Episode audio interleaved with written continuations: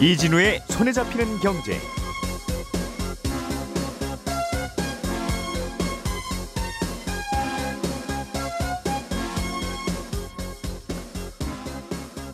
안녕하십니까 이진우입니다. 업비트라는 가상화폐 거래소가 있는데요. 여기서 가상화폐를 사고 팔려면 카카오 아이디로 로그인을 해야 됩니다. 그런데 지난 주말에 카카오의 마비 때문에 로그인이 안 돼서 어, 거래소에 접속을 못하고 그래서 가상화폐를 제때 못 팔고 못 사는 바람에 손해를 봤다는 투자자들이 꽤 있으신데 거래소 업비트가 이런 분들의 손실을 보전해 주기로 했는데요. 어떤 방식으로 보전해 준다는 건지 좀 들어보겠습니다. 최근에 부동산 거래 절벽 현상이 계속되면서 경매 시장에도 찬바람이 불고 있다는군요. 특히 빌라의 낙찰률이 아파트보다 더 떨어지고 있는데 어떤 이유 때문인지 알아보겠습니다. 러시아가 유럽으로 가는 가스관의 밸브를 잠그는 바람에 유럽이 가스 대란을 겪으면서 LNG 수입을 늘리고 있는데요. 이 LNG 운반선 수십 척이 갈 곳을 잃고 지중해에서 방황 중이랍니다. 또 이건 어떤 사연이 있는 건지 이 소식도 간단히 살펴보겠습니다. 10월 19일 수요일 손에 잡히는 경제 바로 시작합니다. 오늘의 뉴스를 프로파일링 합니다. 평일 저녁 6시 5분 표창원의 뉴스 하이킥.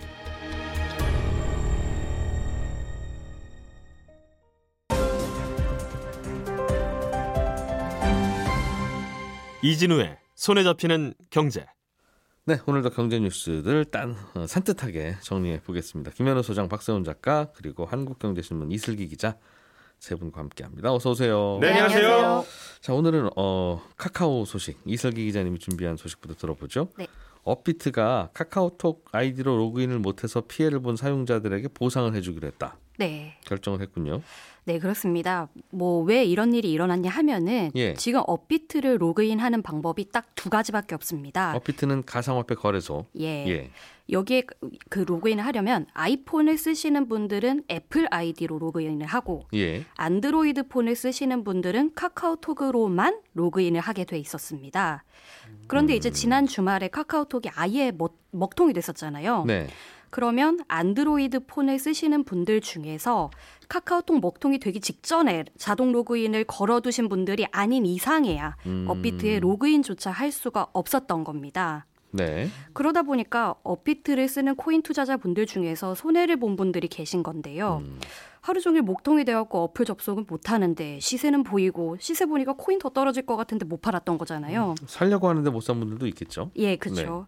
그래서 나는 매도할 생각이 있- 있었는데 못한 거다. 음. 그래서 손해를 봤다 하는 투자자들에게 업비트가 자체적으로 먼저 보상을 해주겠다는 겁니다. 음, 업비트는 거래 수수료로 그동안 돈을 참 많이 버는 회사였는데 음, 좀 여유 있는 결정을 그래서 한 겁니까? 어, 알겠어요. 일단은 그러면 그냥 로그인만 해보려고 그랬었던 분들도 있었을 텐데 어, 내가 매도할 생각이 있었는지 없었는지를 어떻게 판단해서 누구를 보상해주고 안 해주고 합니까? 네, 그게 뭐 업비트가 신도 아니고 예. 제 마음을 들여다볼 수는 없는 노릇이지 않습니까? 네. 그래서 피해를 본 분들이 나는 매도할 생각이 있었다라는 거를 증명을 해야 합니다. 네. 그럼 그걸 어떻게 증명하느냐? 그게 중요한데 이게 기사에는 좀 애매하게 나와 있어서 어제 직접 업비트에 물어보니까 두 가지 조건이 필요하다고 하더라고요. 음, 첫째로는 카카오톡이 먹통이 된 그날에 업비트에 로그인을 하려고 했던 기록이 남아 있어야 합니다. 예. 이걸 로그 기록이라고 하는데 이거는 카카오톡 먹 카카오톡의 먹통과는 상관없이 내가 업비트에 로그인을 시도하기만 했다 하면은 업비트 서버에 이게 기록이 다 남는다고 합니다. 예. 그래서 보상 신청을 하실 분들은 우선 나 이날 몇 시쯤 로그인 시도를 했다. 음. 로그 기록이 남아 있을 것이다라고 우선 적으시면 되고요. 예. 그리고 두 번째 조건이 가장 중요합니다. 음. 이게 뭐냐면 카카오톡 서비스가 복구된 후에 코인을 실제로 매도했어야 합니다. 그래야만 여기서 매도 대부분이 날라가겠군요. 많은 어, 투자자들이. 예, 그렇습니다. 그래야만 매도를 하려고 했다는 그 마음이 증명이 된다는 거죠. 음. 이 사람은 토요일 날 로그인 기록이 있고 네. 일요일 날 코인을 매도한 것을 보니까 토요일 날 음. 접속만 됐다면 그때 코인을 매도했겠다라고 볼 수 있겠다는 겁니다. 논란이 있겠어요. 어. 매매라고 하는 게 매매라고 하는 게 마음이 바뀔 수도 있는 거고 성격이 달라질 수도 있고 또 일요일 날 보면 가격이 좀 달라서 안 했을 수도 있고 또 가격의 움직임을 보니 이때는 매매하기에 좀 늦었구나라고 판단을 할 수도 있는데 그건 다 제외하고 일요일에 이미 지나간 일요일에 매도를 했었어야 된다. 그래야 토요일 날 매도할 사람인 것으로 우리는 인정하겠다라는 거예요. 네, 그렇습니다. 음, 알겠습니다. 일단 일단 알겠습니다. 보상 금액은 어떻게 결정되나요? 이게 로그인을 시도했을 때 만약에 토요일 날 로그인을 시도했을 때랑 그 음. 코인 가격이랑 실제로 매도했을 때 코인의 가격의 차액을 보상해 준다는 겁니다. 음, 예를 들어서 제가 토요일 12시에 비트코인을 팔려고 로그인을 하려다가 실패했다. 예, 근데 그때 비트코인 가격이 만 원이었다고 가정을 해 본다면 네, 나중에 겨우겨우 업비트에 로그인을 해서 9천 원의 비, 비트코인을 매도했습니다. 음흠. 그러면 이때는 업비트가 천 원의 차액을 보상해 주겠다는 겁니다. 원래는 만 원에 팔 수 있었는데 9천 원에 팔았으니까요. 예, 그럼 뭐 아까 말씀하셨듯이 몇몇 분들은 나는 내가 두 배 벌 수 있는 코인을 토요일 날 딱 알았는데 음. 카톡 로그인을 못 해갖고 로그인을 못해서 못 벌었다. 음흠. 매수 기회를 놓쳐서 피해본 사람을 보상을 못 받느냐 라고 궁금해하실 분도 계시는데 네, 이거는 안 된다고 합니다. 왜냐하면 음. 이 사람이 애초 수백 개 코인 중에 뭘 사려고 했는지 그거 알 수가 없다는 거거든요. 네, 그래서 매수를 놓친 것에 대한 보상은 업비트 말고도 다른 전상장애가 난 증권사에서도 대부분 인정을 안 해준다고 합니다. 음. 증권사들 전산장애가 그동안 자주 있었기 때문에 증권사들이 어떻게 보상했는지를 보면 대충 어떻게 우리 사회가 이런 경우에 보상을 하는지 관행이 나올 텐데 증권사는 혹시 이렇게 접속이 안 됐을 경우에는 접속이 된 후에 바로 그 주식을 매도했어야 이분은 진짜 매도하고 싶었구나 라고 하는 걸 알고 보상을 해주는 그런 구조예요. 이 증권사도. 네, 그렇습니다. 음. 매도를 실제로 한 사람한테만 이렇게 복- 해주는데 보상을 예, 해주는데 예. 지금 업비트의 보상 체계랑 같은 점도 있고 다른 점도 있습니다. 네. 일단 이번에 로그인 자체가 안 돼서 생긴 문제인데 만약 증권사 어플도 로그인 자체가 안 됐다 하면은 지금 말씀드린 절차를 비슷하게 밟을 거고요. 음. 대신에 증권사 어플 로그인까지는 됐는데 매도 버튼이 안 먹혀서 못, 바- 못 팔았다. 예. 이 경우에는 조금 더 복잡해집니다. 음. 왜냐하면 업비트는 지점도 없고 전화 주문도 안 되지만 증권사는 가능하거든요. 네. 그래서 내가 지점에 전화를 하거나 고객센터에 전화했던 기록을 남겨야 매도 의사가 있었다고 증권사가 판단을 합니다. 네. 근데 이렇게 말씀드리면 그게 전화 걸 시간이 어딨냐? 음. 매도될 때까지 누르기 바쁜데 라고 하시는 분들 계실 거거든요. 네. 그러면 내가 매도 버튼을 계속 눌렀는데도 거래가 체결이 안 되는 그 모습을 동영상 같은 걸로 찍어두시면 됩니다. 그러면 동영상에 매도하려던 가격이랑 수량 같은 게 다 기록돼서 남아 있을 거니까요. 예. 아니면 뭐 매도가 안 먹혀서 이상 안내창 같은 게 나올 건데 네. 그 화면을 캡처해도 되고요. 음흠. 보통 이제 손실보상 접수를 받을 때 증빙할 수 있는 자료가 있으면 같이 내라고 하는데 네. 그때 동영상이나 캡처본을 같이 내시면은 손실 구제가 더 쉽다고 하니까 미리 새겨두시면 좋을 것 같습니다. 내가 이날 이 순간 매도하려고 했던 의사가 있었다는 것을 밝힌다 이- 그런 거죠. 네 그렇습니다. 음, 제일 확실한 방법은 증권사에 그날 내용 증명을 보내는 건데 그거는 뭐 시간도 많이 걸리고 없으니 네. 내가 내 카톡 창에다 보내든가 아니면 친구한테라도 뭐- 뭐라고 보내든가 뭐 그런 것도 다 되겠네요. 네 그렇습니다. SNS에 올리던가 예. 이거 왜 먹통인가 뭐 이런 식으로 어, 음, 알겠습니다. 증권사와 똑같이 증권사에 준해서 보상을 한다. 그렇습니다. 김현우 소장님, 네. 음, 경매 시장도 요즘 위축되고 있는 모양인데 이건 당연하겠죠. 예, 어, 매매 시장이 위축되고 있으니까. 네. 근데 낙찰률이 계계속 떨어지고 있다는 건 무슨 얘기입니까? 네, 이 경매로 나온 물건, 이 진행되는 물건 중에 낙찰된 물건이 얼마나 되느냐, 요 비율 나타내는 게 경매 낙찰률입니다. 요게 예. 떨어지고 있다는 건데, 예를 들어서 이번 달에 10건의 물건이 지금 경매가 진행 중에 있는데, 음. 어, 이달 말에 보니까 7건이 진행됐다, 낙찰됐다. 그러면 낙찰률은 70%인 거죠. 예. 그리고 유찰된 세 건은 어떻게 되냐? 다음 달로 넘어가서 다음번 경매에 쌓이게 되겠죠. 음. 물건들이. 에, 그래서 경기가 어려워져서 이렇게 경매 물건들이 많이 나오거나 아니면 어, 낙찰률이 낮아지는 바람에 다음으로 넘어가고 넘어가고 이렇게 이월되는 물건이 많아지게 되면 낙찰률이 떨어질 수밖에 없는데 네. 어, 최근엔 경매 시장이 얼어붙으면서 이런 낙찰률이 계속해서 떨어지고 있다. 아, 그래서 봤더니 경매 시장이 한창 뜨거웠을 때 최고점에 작년 10월이었는데 음. 이때는 전국 모든 주거 시설, 그 아파트, 뭐 빌라 이런 어, 주거 시설의 낙찰률이 약 42%였습니다. 네. 그런데 지난달에는 이게 29.7%로 떨어졌고요. 음. 이 세부적으로 보자면 가장 뜨겁다고 볼 수 있는 서울이 아파트가 22.4%, 특히 빌라는 12%로 100개 중에 한 10개 낙찰이 될까 말까. 음. 아, 요 정도 수준으로 현저하게 떨어졌습니다. 음, 낙찰되는 건수의 비율을 의미하는 거군요. 그렇습니다. 음. 근데 빌라의 낙찰률이 유, 유난히 더 낮아지는 네. 그런 이유가 또 있어요? 지금 분석되는 건 이 낙찰률이 떨어진다. 이 깡, 깡통 전세. 그러니까 집값보다 보증금이 더 비싼 그런 집을 깡통 전세라고 하잖아요. 네. 이것들이 많아서 이것 때문에 유찰되는 물량이 많아진 것이다라고 분석이 되고 있거든요. 음, 예를 들어서 그냥 어떤 집이 경매로 나왔는데 예. 감정가가 3억이다. 근데 여기에 뭐 2억 원의 세입자 보증금이 들어있다. 예. 이 경우에 감정가 3억 그대로 100%를 주고 누군가 낙찰을 받게 되면 예. 그 3억은 법원에 내겠죠. 그렇죠. 그럼 법원에서 그 3억을 가지고 2억은 세입자 먼저 빼주고요. 네. 그다음에 나머지 1억은 전 주인한테 줍니다. 그리고 깨끗하게 음. 이 집의 주인이 바뀌게 되는 거죠. 예. 음, 이렇게 되는데 만약에 감정가가 3억인데 보증금이 2억이 아니라 3억이 돼 있다. 집값과 보증금이 똑같다. 네. 그런 경우에도 3억의 낙찰을 받으면 법원에서 3억 빼주고 집주인만 바뀌게 되는 겁니다. 세입자 전세금을 먼저 주는 게 원칙이니까. 그렇죠. 주고 나서 남는 돈이 있으면 집주인이 가져간다. 예. 그 원칙이죠. 네. 예. 그런데 100%를 다 주고 사게 되면 그 집을 비싸게 사는 거나 마찬가지인 거고. 낙찰 받는 분이 그렇습니다. 예. 혹은 뭐 이 보증금보다 더 집값을 싸게 산다고 하더라도 예를 들어 아, 이 감정가가 3억이었지만 유찰돼 가지고 뭐 2억 5천까지 떨어진 상태에서 보증금이 3억 들어 있는 집을 2억 5천에 낙찰을 받았다. 그러면 법원에 낸 돈은 2억 5천이고 예. 보증금도 그 2억 5천 내에서 돌려받았을 거잖아요. 세입자가. 그렇겠죠. 그 집에 전세 3억에 들어갔는데 네, 네. 그 집이 전세금을 못 돌려줘서 집을 경매로 붙였더니 네. 경매 2억 5천에 낙찰이 됐으면 네. 낙찰된 돈 2억 5천은 내가 일단 받- 받고. 세입자가 받아야 되고 네.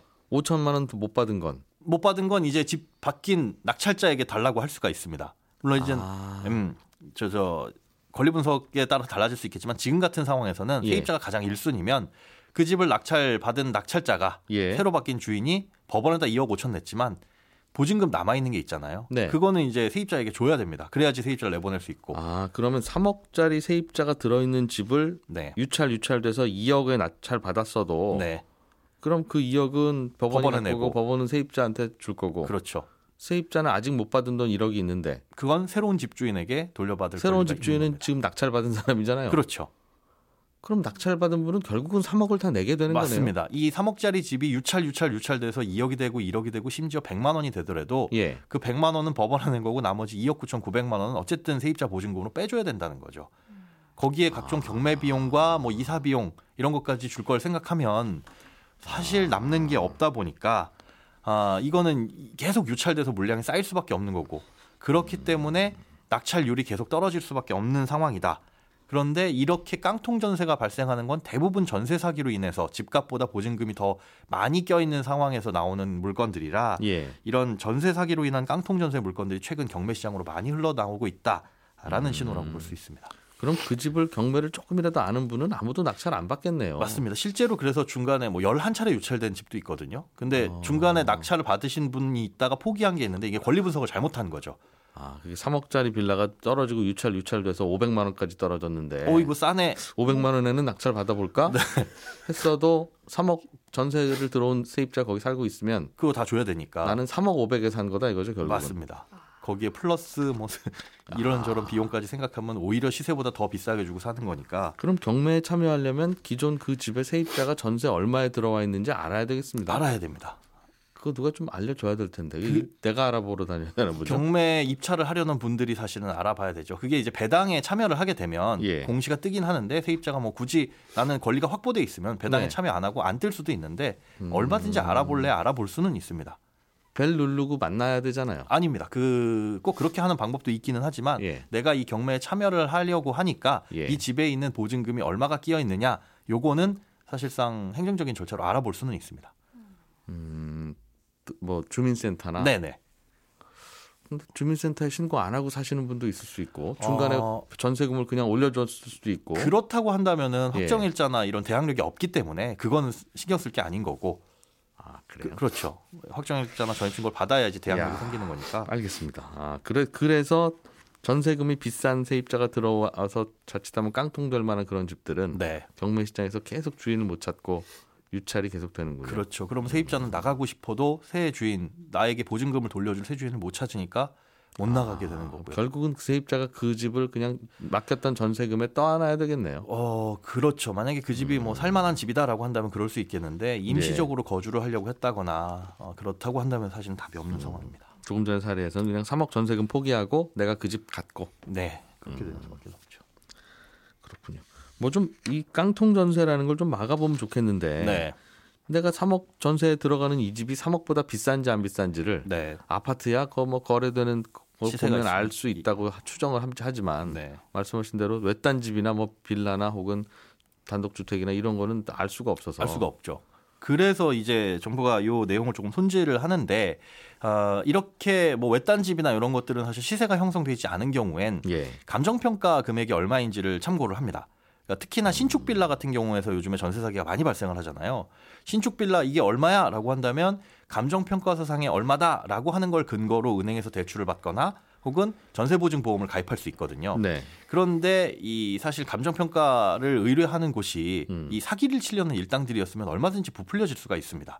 그리고 이것도 감정 평가를 어떻게 하느냐에 따라서 그렇죠. 뭐 어느 정도 위도리는 충분히 있을 것 같은데요. 맞습니다. 그래서 예. 그거에 따라서 감정 평가를 하는 여러 방법 중에 주변 시세를 참고해 가지고 감정 평가액을 내는 방법이 있거든요. 거래 사례 비교법이란 게 있는데 이걸 쓸 경우에는 어떤 거래 사례를 참조를 했는지 네. 그리고 사실 면적이 똑같다. 예를 들어 뭐 50제곱미터, 50제곱미터 똑같은 음, 빌라를 가격을 산정을 했는데 음. 플러스 마이너스가 있을 거잖아요. 예. 어떤 빌라는 뭐 2층일 수도 있고 어떤 거는 5층일 수도 있고 엘리베이터가 있냐 없냐 이런 것들에 대해서 왜 그렇게 사정을 했는지 가격을 플러스 마이너스 가감 조정을 했는지에 대해서도 음. 자세하게 쓰는 걸 좀 의무화하겠다. 그러니까 기존에도 감정 평가액의 산출 근거하고 의견을 쓰는 건 의무화되어 있긴 하지만 네. 요런 내용까지 어떻게 어떻게 구체적으로 써라라는 거는 없었거든요. 그래서 이 부분을 조금 음. 근거를 자세하게 기록할 수 있도록 그 시행 규칙이 달라지기는 하는데 아, 그렇기 때문에 감정 평가액이 부풀려지지는 않을 것이다라고 기대하고 나오는 거긴 하나 음. 어떻게 작동할지 봐야겠습니다. 그러게 외딴 집은 감정 평가사가 본다고 더 잘 안 와요. 어차피 그게 결국은 얼마에 팔리느냐는 미래에 가봐야 하는 거라서 네, 좀뭐 불안한 곳은 있습니다. 보증금을 많이 내면 안 되는 거네요, 기본적으로. 특히나 그 불안하다라고 하는 게 이게 얼마짜리야라는 게 안 그려지는 곳들 있잖아요. 네. 특히 빌라, 신축 빌라 이런 것들일 텐데 그런 것들은 사실 많이 위험하죠. 얼마짜리인지 모르겠지만 내가 들어가는 이 보증금 네, 다 날릴 수도 있고 내가 그렇다면 이 집은 이 보증금 주고 내가 사야 되는 거다라고 네. 생각할 때 그래 그럴 때는 그래 3억이면 이 집 살만해 주변 시세는 잘 모르겠지만 이런 마음이 들면 그러면 그러면 뭐 그냥 들어가는 거고 네. 그런 구- 상황이군요. 알겠습니다. 네. 음. 아왜 제가 답답하죠? 박 작가님, 네. 어, 러시아가 그동안 유럽으로 열심히 가스를 잘 팔았던 나라인데 네, 요즘 싸우느라고 유럽, 유럽에 가스를 잘 안 보내고 뭐 그러고 있어요. 그렇습니다. 그러다 보니 그럼 배로 실어와야 되겠다 다른 나라에서 그렇습니다. 유럽 가스를 국가들이 그러고 있죠. 그게 액화 천연가스죠 LNG. 네, 그런데 요즘 수십 척의 LNG 운반선이 정박할 곳을 못 찾아서 지중해에서 배회를 하고 있다. 그렇습니다. 이거는 왜 벌어진 일입니까? 보도되기로는 35척 정도가 지금 바다에 떠 있는데 예. LNG 액화천연가스는 마치 택배 배달하듯이 택배 왔습니다라고 하고 물건 내려두고 바로 배가 떠날 수가 없거든요. 예. 일단 LNG 터미널 쉽게 말해서 LNG 전용 항구로만 입항이 가능한데 유럽에는 LNG 전용 항구를 갖춘 국가가 일단 많지가 않습니다. 왜 LNG 전용 항구로 가야 돼요? 그 액화된 거를 네. 내려서 육지로 보낸 다음에 예. 육지에서 저장을 하고 그걸 다시 기화를 시켜서 다른 나라로 아. 파이프라인을 통해서 보내줘야 되는데 그런 시설이 있어야 그런 된다. 시설이 있어야만 가능하거든요. 어촌 마을에 갖다 주면 이거 어쩌란 말이냐 이 친구. 네. 그러니까 그런다는 마치 거죠. 택배처럼 문 앞에 이렇게 두고 아. 갈 수가 없는 구조입니다. 예, 예. 근데 그런 게 별로 없어요 유럽에는 음. 그런 항구가 당연히 러시아에서 가스 관으로 받았을 테니 그런 항구가 있었을 리가 없죠. 그렇습니다. 예. 그리고 LNG 항구가 있더라도 배달 온 그 LNG를 저장할 창고의 저장 능력이 커야 되는데 아하. 창고도 작아요. 그동안 LNG를 많이 안 썼으니까 요즘처럼 이런 일이 벌어질 리 것을 예상하고 창고를 키워놨을 리가 없죠. 그렇습니다. 굳이 창고를 크게 만 그게 다 돈이거든요. 크게 만들면 결국은 음. 예. 그나마 지금 LNG 저장 창고 만든 것도 과거에 지금처럼 비슷하게 러시아가 가스 밸브를 잠근 적이 있었거든요. 음. 그때 아이쿠 하면서 그때 가서 짓기 시작했던 거예요. 아하. 예. 그러니까 많이 크게 만들 필요는 없었던 거고요.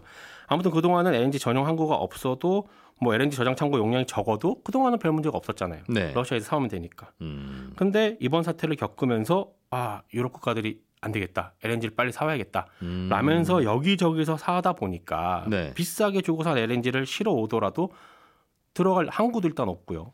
항구가 있다고 해도 들어가는데 이제 시간 걸리고요. 음. 왜냐하면 또 저장할 공간이 없기 때문에 아 밀리는군요. 네. 아유 손님 저 죄송한데 저희가 이번 달에 저장할 게 다 찼습니다. 예. 조금만 기다려 주십시오.라고 하는 겁니다. 아. 그리고 이 저장한 그 액화 천연가스를 내륙에 있는 다른 나라로 보내려면 창고에서 기화를 시켜야 돼. 기체로 또 만들어 줘야 되거든요. 네. 근데 이 기화하는 장치도 많지가 않아요. 음, 꿀렁꿀렁 액체로 왔을 테니까. 네. 그 기화를 시키려면 그냥 예전에는 그냥 한두 대만 있어도 천천히 음. 예. 보내줘도 되거든요. 예. 음. 근데 지금은 어, 너무 많이 넘치다 보니까 기화하는 장비가 부족하기도 하고 그래서 그래서 지금 밀리고 있는 겁니다. 아, 유럽 입장에서는 지금 여러모로 지금 새로운 일들을 경험하고 있는 겁니다. 독일 같은 나라는 아예 그 러시아에서만 오는 파이프라인 가스로만 써서 네. 터미널 자체가 없- 거의 없다고 들었는데. 거의 없는 게 아니라 아예 없습니다. 그러면 독일은 러시아에서 가스를 안 주면 네. 배로 실어오는 가스는 눈앞에 있어도 못 쓰겠습니다. 못 그럼? 씁니다. 그럼 어떡하죠? 그래서 독일 같은 경우가 예를 들면 이런 겁니다. 예. 스페인이 그런 항구가 많거든요. 그래서 스페인한테 연락을 해서 우리 이번 달에 미국에서 LNG를 이만큼 샀으니까 독일이 네.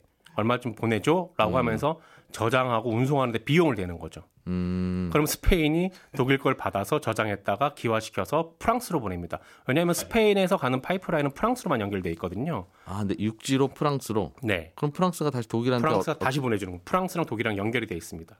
아. 그 동안에는 사실 예. 러시아에서 들어 독일로 가는 걸 독일이 다른 나라로 뿌려주는 역할들을 많이 했었는데 아 러시아에서 독일을 받아서 독일이 프랑스 주고 프랑스가 스페인 주고 이렇게 썼는데 네. 그렇게 썼는데 지금은 오히려 반대로 바다 쪽에서 아. 들어오는 걸 스페인이 받고 프랑스로 보내고 프랑스가 독일로 보내는 그런 구조로 가고 야, 있는 그 겁니다. 가스관이 거꾸로 쓰일지는 정말 상상도 못하고 만들었겠네요. 그래서 그 파이프라인이 용량도 되게 작아요. 한 번에 보낼 수 있는 양이 많지가 않거든요. 음. 그러다 보니까 또 많이 못 보내고 있고 그러다 보니까 정체가 되고 그러다 보니까 LNG 운반선이 지중해에서 지금 방황하고 있고 그런 상황이 펼쳐지고 있는 거죠. 야 그런 일이 벌어지고 있군요. 네.